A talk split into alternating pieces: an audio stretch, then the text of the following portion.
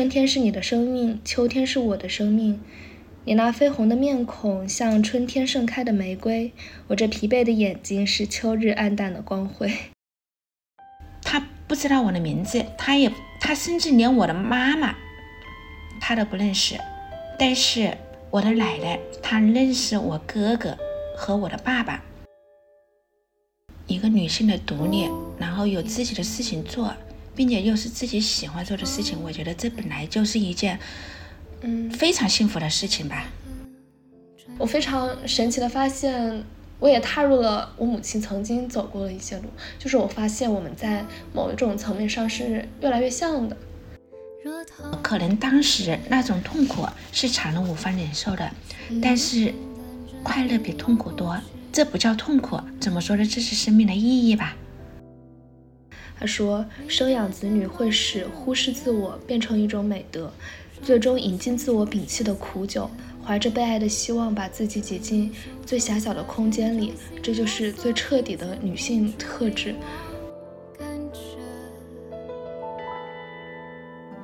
大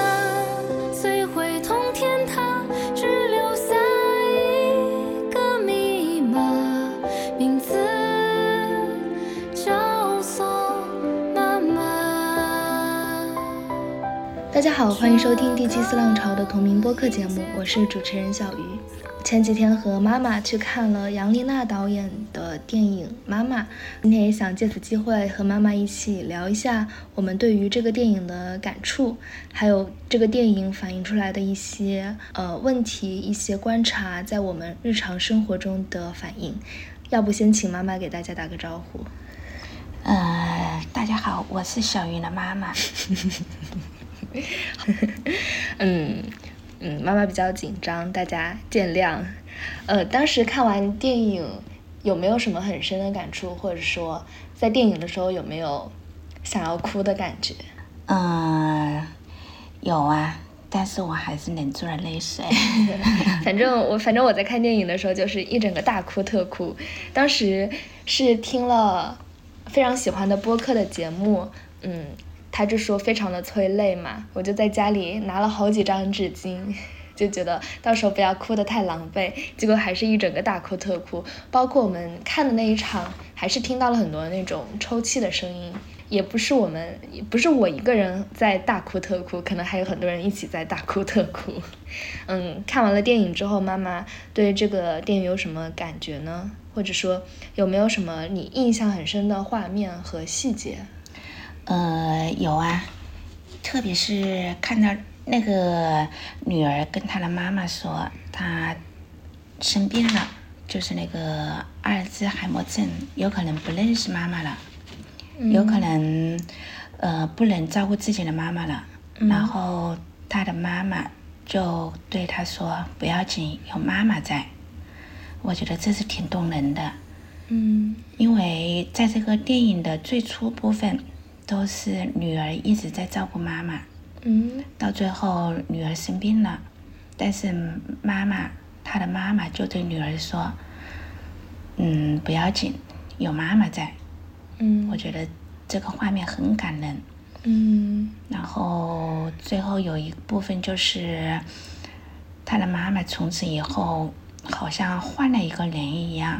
嗯，刚开始的前半部分的那个电影细节是妈妈总是很任性，有时候不好好吃饭，不好好吃药，有时候还做一些夸张的动作，比如说在那个架着楼梯在翻书，像这种细节，其实这是妈妈潜意识中希望女儿在在注视她，在关注她，嗯，像小孩子一样，就像孩子一样，嗯，但是到最后。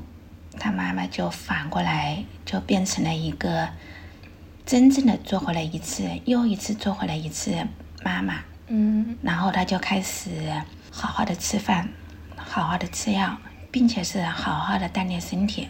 他觉得这不光是我自己身体要好，嗯，这是他必须的。对，因为他以后再要做一次妈妈，他要重新再照顾自己的孩子。嗯。就是照顾者和被照顾者在电影的前半段、前三分之一的时候，都是女儿去照顾妈妈，然后后面到了后面这半段，就是妈妈去照顾女儿，就是有一种身份的调转。嗯，但我们回顾就自己的一些亲身经历，其实我们在生命的非常前面的部分也是妈妈去照顾女儿，然后到了后面可能就是女儿去照顾妈妈，其实也是嗯日常生活中的一种对照吧。我当时印象很深的一句就是，嗯，他妈妈要他念的那一首诗叫“你爱的是春天，我爱的是秋天，春天是你的生命，秋天是我的生命。”你那绯红的面孔像春天盛开的玫瑰，我这疲惫的眼睛是秋日暗淡的光辉。当时特别的对这句话特别的触动，嗯，好像就是借用了春天和秋天的这两个意象，包括后来出现的文琪饰演的那个角色叫周夏嘛，就是夏天的这种印象，有一种呃四季轮回的感觉。女儿是春天，妈妈是秋天，然后出突然出现了夏天，可能之后还有冬天。让我想到，其实金基德导演他的一部电影叫《春去秋来又一春》，讲的也是四季作为某种意象去隐喻生命的这样的感觉，好像就是春天过去了，秋天就会来，然后秋天凋零了，还有夏天，一种生命的轮回，似乎好像是在非常残酷的一种生命的。历程当中注入了一种希望，就是不要怕，就算秋天过去了，我们之后还会有春天，还会有夏天，这样的一种感觉。呃，女儿患的是阿尔兹海默症，之前妈妈也跟我说，她的外婆是不是？是我的奶奶。哦，好吧，她的奶奶也得过阿尔兹海默症，可以给大家讲一下当时的一些情况吗？当时我的奶奶是在。八十五岁左右吧，嗯，可能也是这个阿阿尔默海阿尔兹海默症，海默症，嗯，我们那个时候实际上就是老年痴呆吧，我不知道是不是的，因为我的爸爸和妈妈那个时候，包括我们整个的一个大家，生活条件都很不是很好，嗯，那个时候是出于无奈，把我的奶奶、我的爸爸和妈妈。他们商量之后，把我的奶奶送到了养老院。嗯，我的奶奶最后生命中的那几年是在养老院度过的。嗯，其实说实话，生活质量肯定那没有什么生活质量可谈。嗯，我可以想象的出来，因为这个阿尔兹海默症，它这个病确实很可怕。因为那个时候，我奶奶，我去见我奶奶的时候，我奶奶她不认识我，嗯，她不知道我的名字，她也，她甚至连我的妈妈她都不认识。但是有一点，我的奶奶她认识我哥哥和我的爸爸，嗯，为什么？因为那个时候的老年人，或者说那一代的人吧，都有一种封建思想，重男轻女的对。他特别喜欢我的爸爸，然后特别喜欢我的哥哥。嗯，我的奶奶她有五个子女，四个姑姑。说实话，她都叫不上名字了。但是对我爸爸的名字，他的面相，他是永远，他可能是牢记在心底了。到最后，我记得在他最后临终的那一刻。好像是只有我的爸爸出现了，他才能够闭上眼睛。嗯，所以说，怎么说呢？就是说，这个，嗯，可能是母亲对这个子女对这个子女的爱，或者说他的有些情感，他是刻在骨子里去的。他可能虽然他这个，呃，阿尔兹海默症，他到最后可能连自己的孩子。或者说连自己都不认识自己，但是我不知道为什么到他最终的临终的那一刻，嗯，他仍然记得我的爸爸，并且还能叫出我爸爸的名字。就是虽然疾病他在物理层面上是夺去很多东西，但有一些事情就没有办法解释清楚。就像你说，你奶奶，嗯，很多记忆都消失，但还是记得你爸爸的名字。我觉得可能就是某一种。刻在骨子里面的这样的一种感情。包括在电影的最后一幕，女儿还是叫出了，就认识了一直陪伴自己的那个女人，然后说这是我的妈妈。就她到生命最后一刻，也还是记得这是她妈妈。嗯，那对于文琪饰演的周夏这个角色，妈妈有什么感感觉吗？因为你当时在看完电影之后也跟我说，你觉得这个角色设定的好突兀。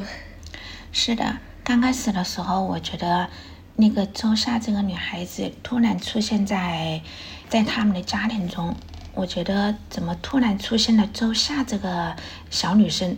嗯。后来我又看到了周夏带着她的孩子。来到他们的家，我突然想到这个故事中的女主角，她的一生她是没有结婚的。我在想，一个女人，或者说，是不是我们还要顺应自然的规律？嗯，可能这个话题我讲的有一点点不是很好，但是我觉得人都是应该有顺应一个自然规律。就像有时候我女儿问我。她说：“妈妈，以后我可能不会结婚，不会生小孩。”这个话题，我有时也在想，嗯，这可能也是一种社会进步的体现。但是真正这个事情发生了，我这骨子里面还是不能去接受的。我觉得，我觉得每一个人都应该顺应自然规律。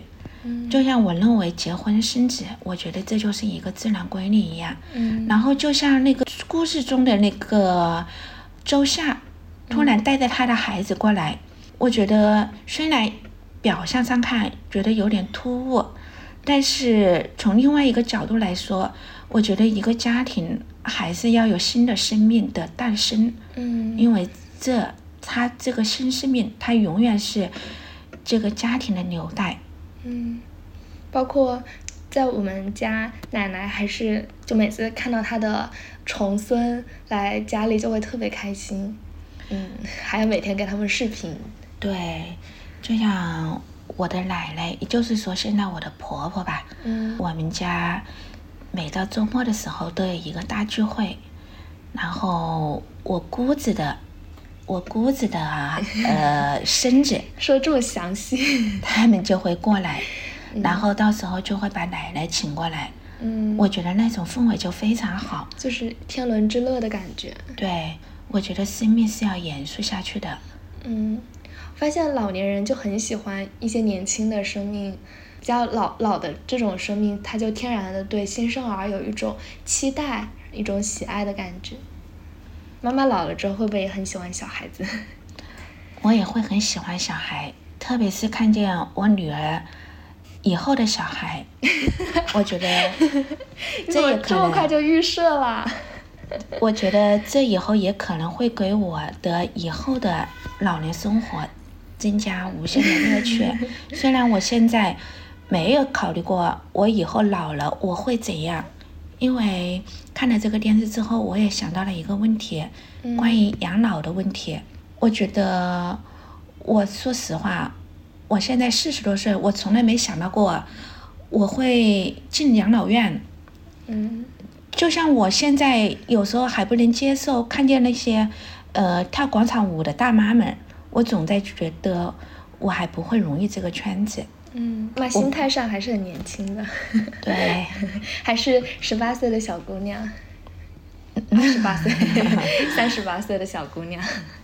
对，我觉得人的一个心态是最重要的。嗯，包括妈妈其实也很少去一些我们传统呃认为中国大妈会去的一些地方，什么的呃零七打折的菜店啊，或者是去呃跳广场舞啊，或者是去打牌，妈妈都很少。就妈妈一直在拼自己的事业。其实也谈不上什么事业，因为我觉得。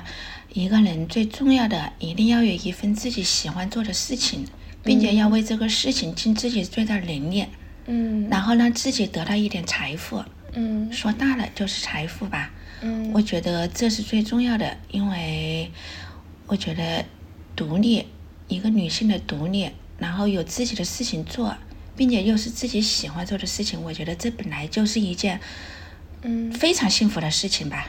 那妈妈也没有设想过自己如果呃退休了呀，或者是不做现在的事情了，一些生活。我觉得我现在还没有想到过这么远。嗯我现在我现在的事情就是，嗯、随着我的女儿一起，也不是说随着她的我的女儿一起吧。我现在就是说，因为现在小鱼同学她有时候搞一些健身呀，搞一些什么 跑步啊，还要说参加什么铁人三项呀，这些新兴的事物，我觉得有时候我也在想这个话题。嗯我觉得我印象很深刻的是，在我生日那天，女儿给我写了一封信。我有时候看到那封信之后，我觉得我很感动。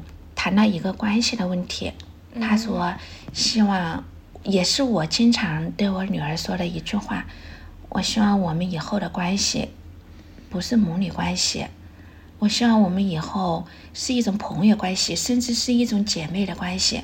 嗯其实我现在有时候在想这个话题，就是说这个母女关系，最先开始可能就是真正意义上的母女关系，嗯因为妈妈照顾孩子，我觉得这是一个天经地义的事情。嗯但是随着年岁的增长，随着现在社会的进步、物质生活水平的提高，和有一些观念的改变，我觉得以后的母女关系，我觉得更应该是一种姐妹式的关系。嗯因为这种关系，他会更积极，并会更加让人努力向上，不像那个时候我和我妈妈的关系。那个时候，妈我的妈妈那个年代就是缺衣少食的年代，嗯他们更注重的就是那种物质的需求。嗯但是我们这个时候就不一样了，我觉得我们这个时候物质上面基本上都不存在什么了，更重要的就是一种精神上的，比如说现在我们家的女儿，她喜欢上了一些运动，有时候说实话就是我年轻的时候喜欢的一些东西，我觉得有时候孩子是妈妈生命的元素，这非常有意思，并且这句话非常有道理，并且用在我的身上非常的恰如其分。我觉得我现在我女儿做的事情，好像就是我以后要做的事情，或者说是我那个时候像她这个年代要做的事情。其实我小时候是非常抗拒说有人跟我说你的存在就是你父母生命的延续，因为我当时是有一个非常强的主体意识是，我觉得我就是我呀，我不要做任何人的延续，就你们把我生下来了，那我就是一个独立的个体，所以我也经常说什么你们不要管我，或者是我的人生就是让我自己走就好啦，不要告诉我一些道理。嗯，但是也不得不承认，就是在我生命发展或者是一些自我意识逐渐完善，我非常神奇的发现，我也踏入了我母亲曾经走过的一些路，就是我发现我们在某一种层面上是越来越像的。不否认，我和我妈妈真的就是在一些非常奇怪的事情上非常的执着，嗯。就比如我之前我和妈妈去景德镇玩，然后当时有一个记不记得那个特别好吃的寿喜烧店，嗯嗯，我就非常执着，我就说我一定要去吃那个那个寿喜烧自助。我们当时走了好远，因为他那个店在一个停车场的旁边，非常的隐蔽那个地方，我们绕了好远的路，一路上看到了很多。他们说很好吃的那种网红店，我就说不行，我一定要去吃，我要吃那一家店。然后我们真的走了好久好久好久，大概是从十一点钟走到下午两点钟，就那个店都要关门的时候，我们才到那个店，然后去吃那个自助餐，也觉得非常的好吃。就是对于某一个东西的执着，嗯，妈妈和我很像。后来，嗯，前段时间妈妈去上海找我。特别想去一个古镇玩，很幼稚哦，真的很幼稚，还不停的跟我说，就他来上海之前，他就说他想去古镇，我以为他这个想法可以慢慢的消退，因为我想谁来上海是来玩古镇的，不都是去一些好吃的餐厅或者是一些呃店去逛街啊，或者是怎么样？但妈妈她说她要去古镇，然后来了之后，他也跟我说他想去古镇，嗯，就让我觉得非常疑惑，他就一直很执着的想去。一个地方，包括后来我们说要去呃吃饭啊，或者是去逛街，他就说他要去那个古镇，就在某一种程度上又非常的相似。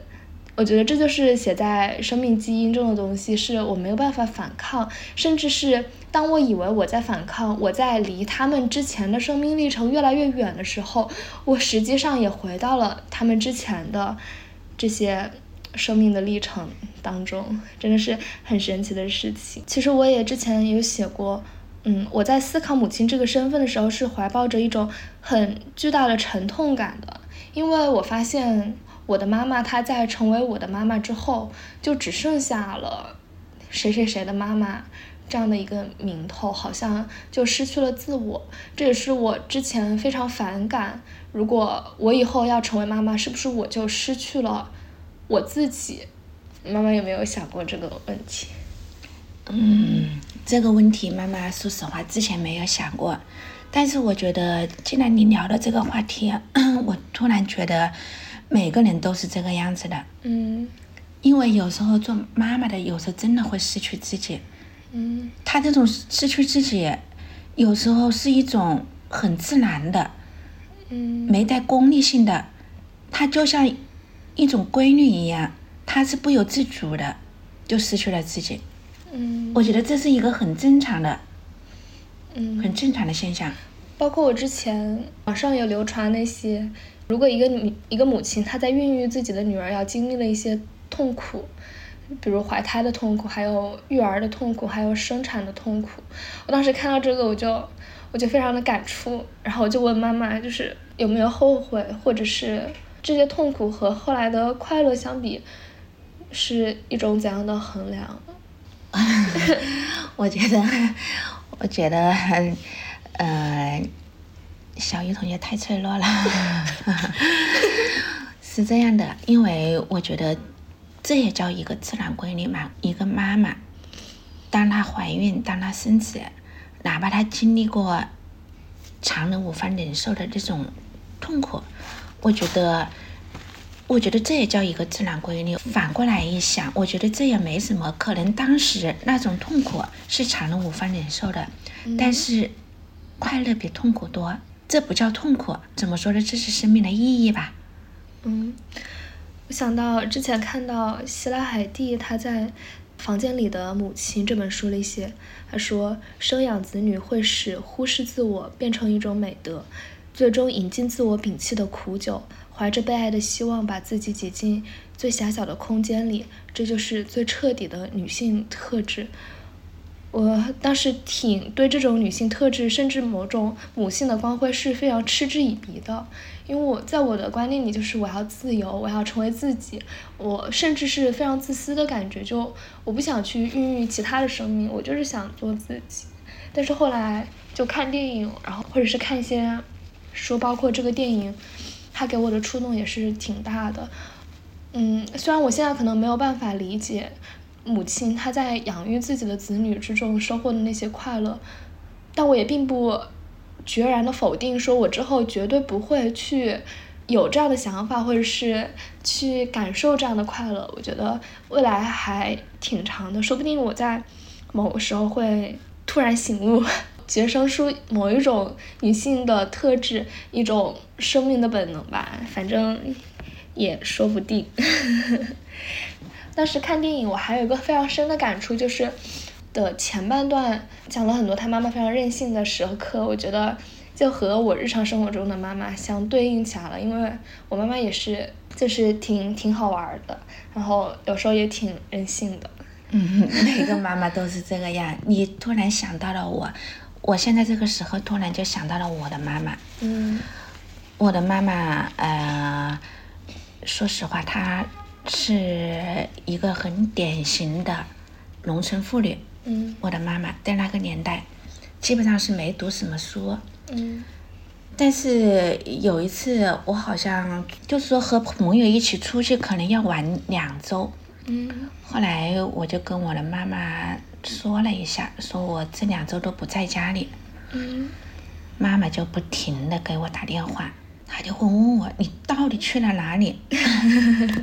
我也当时我也觉得很反感他。我说妈妈没什么事情，我就是和朋友一起出去玩一下而已。嗯，那两周是妈妈给我打电话最多的两周，一天打几次。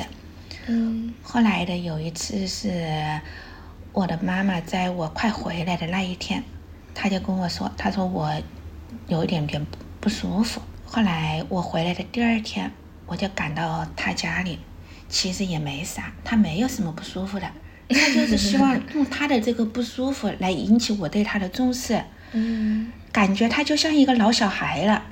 他觉得两个星期你都不来，都离开了我，我就是有点不舒服。其实他也没什么，那平常我的妈妈的血压就有点点高，嗯就是那天血压其实也还好，在我认为我就觉得还好，也没什么。后来他就是说，我就是想让你来看我，嗯我当时真的是有那么一丝丝感动，我觉得妈妈有时候就是一个老小孩，有时候真的就要去适应她。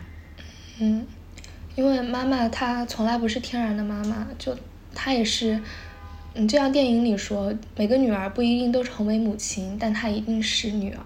没有人说天生下来我就是妈妈，我就是要照顾别人的，她还是一个小孩儿。嗯，无论到什么时候，可能她就是个小孩儿。嗯，可能到了年老的时候，她这种特质就会更加的凸显出来。她可能在青壮年的时候会有一种责任感和道德的那种压迫感在，就觉得哦，我要照顾一个家庭，我责任很深。但是到了老年之后，在这种气质稍微被摒弃之后，他可能会恢复到最最真诚的，然后最自我的这样的状态。对，最原始的状态。嗯是的。然后讲到我的妈妈，我突然想到了我妈妈，她有时候啊，因为看这个电视的时候，名字叫妈妈，其实“妈妈”这两个字，我觉得我们的老祖宗真的会起名字。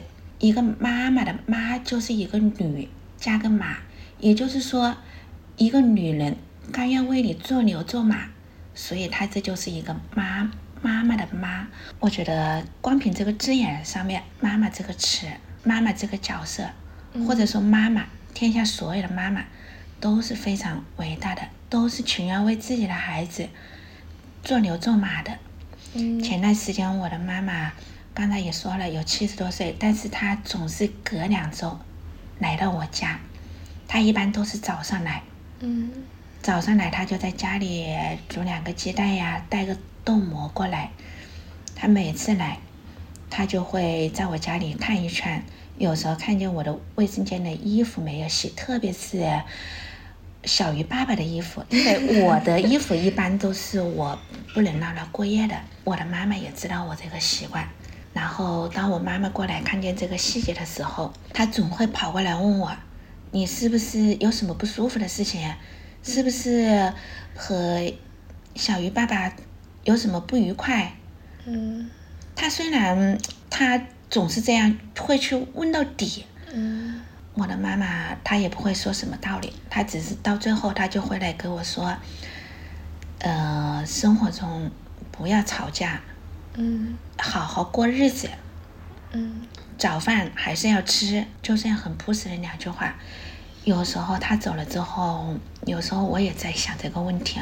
嗯在生活中虽然有很多不如意的地方，但是生活还是要过的，饭还是要吃的。就日最子质朴的道理。对质朴的道理，然后不要吵架。他也不会跟我说要我去宽容的去对待别人。我相信这个话，我妈妈她也说不出来，但是她只会说一些最质朴的语言。嗯我觉得这个最质朴的语言，也就是人生最最本质的几个哲理。是的呀，我想到妈妈来上海找我，就一来到我租的房子里就跟我 拖地，然后然后跟我洗衣服。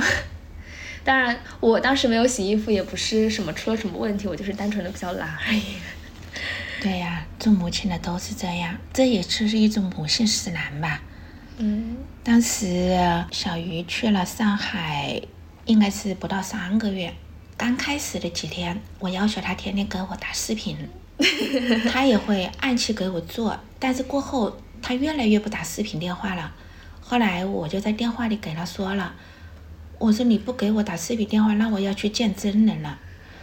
说实话，那天我说去就去了，这就是一份牵挂。嗯我去了之后，看到真人之后，我心里就踏实了。哪怕我在上海也没有去玩什么著名的景点，但是我觉得我这个心愿就达到了。嗯，其实最后我想聊的就是，除了感受到了母亲对女儿的这种，可能是出于本能，也可能是出于。社会的道德压力的这种爱以外，我还说，我还想说，其实作为每个女儿，都可以在母亲的身上看到自己。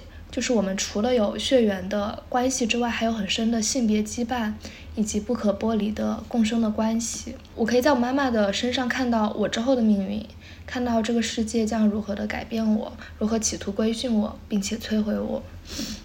因为之前妈妈也说，我现在想做的一些事情是她之前也很想做的，但是因为某一些原因，可能因为现实原因，可能因为经济原原因，也可能因为一些受到的一些规训，使她没有办法成为她理想中的自己。我在我成长的道路上也看到了这样同样的规训，以及一些别人的期待吧，但是我又。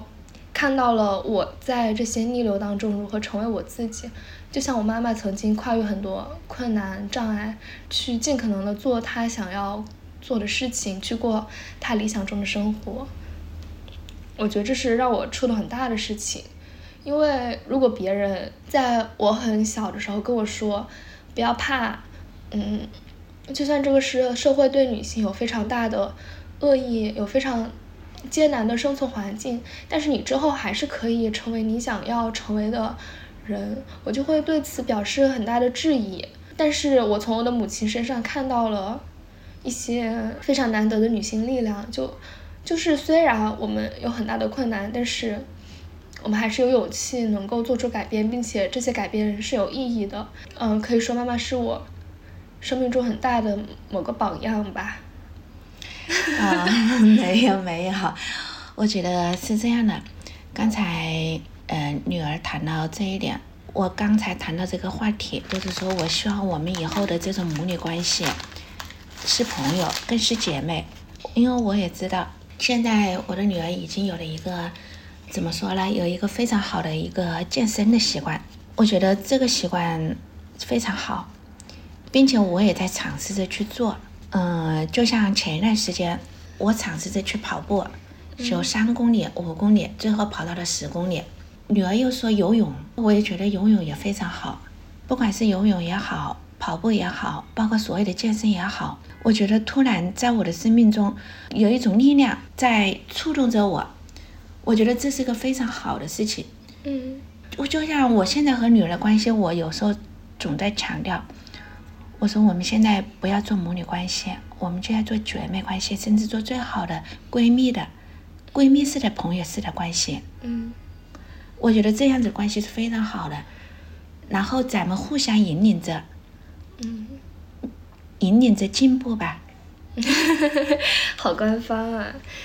我之前有想过，嗯，我和我妈妈这种，呃，血缘上的羁绊。以及中国传统美德孝顺这样的一个概念，其实我之前就对这个概念保持我的态度吧，因为我有时候觉得，呃，父母生育了你，你就要负这个责任去养育他，这个当然无话可说吧，但我也觉得这是最不值一提的美德，因为好像就是某一种。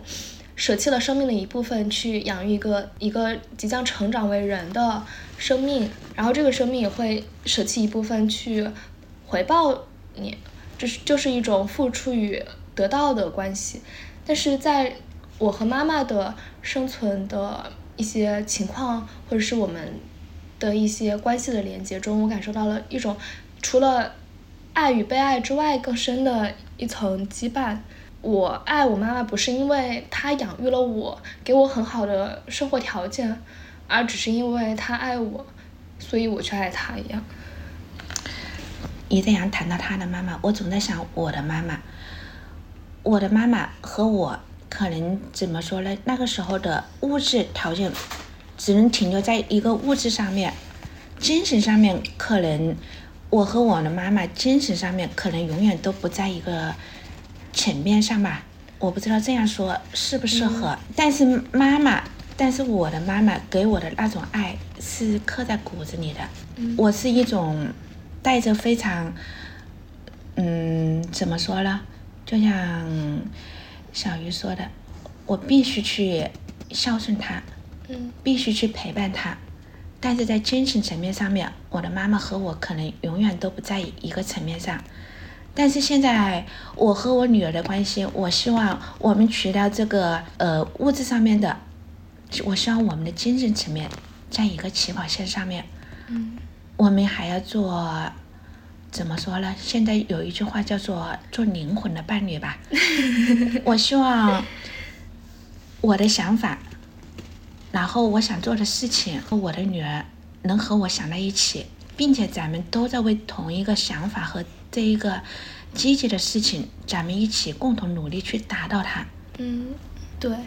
我想的是，如果去除掉母亲和女儿这两个身份的羁绊以及社会上的定义，我们还可以作为两个女性，并且是为未来不断奋斗的女性这个身份存在在这个社会上，有可能会有更加积极的意义。就是我们除了照顾与被照顾、养育与被养育的这个关系之外，我们还能作为两个有一定生产力，并且有一定感知力和独立思考能力的女性，在这个社会上生存。就比如。我将妈妈作为生命中的某一个镜子，去看我未来生活的可能性。可能妈妈也把我当做某一种对照的镜子，去探索未来生活的可能性。最后，我想说的是，我非常幸运，就是妈妈有 能够和我达到某一种意识层面上的共振吧。嗯，然后去聊一些生活中的一些女性议题、一些社会话题，在这样生理和社会年龄的变化当中，我们身处在这个女性夹缝生存的社会里，我们能共享的这份意志是非常重要的，它给了我很多力量，并且看到了更多未来的可能性。嗯，我觉得这样的一份女性意志或者是一种力量是非常重要的，并且我们也能达到某一种共识，就是女性不只是家庭中的妈妈，或者是某一个男人的伴侣，或者是某一对父母的女儿，我们还是自己独立的个体，并且我们需要工作，我们需要独立，我们需要知识，然后我们要一直为无限辽阔和自由的未来不断的努力的奋斗。这也是妈妈以身作则给我最大的力量。那我们这期就聊到这里，拜拜。对着夕阳发呆，等着一个人。无视过路人和自己聊着，讲述着他们爱情的单纯。他细数着一寸又一寸的年轮，他一圈又一圈的记录着我们。又到了黄昏时分，一个人等到海浪退去，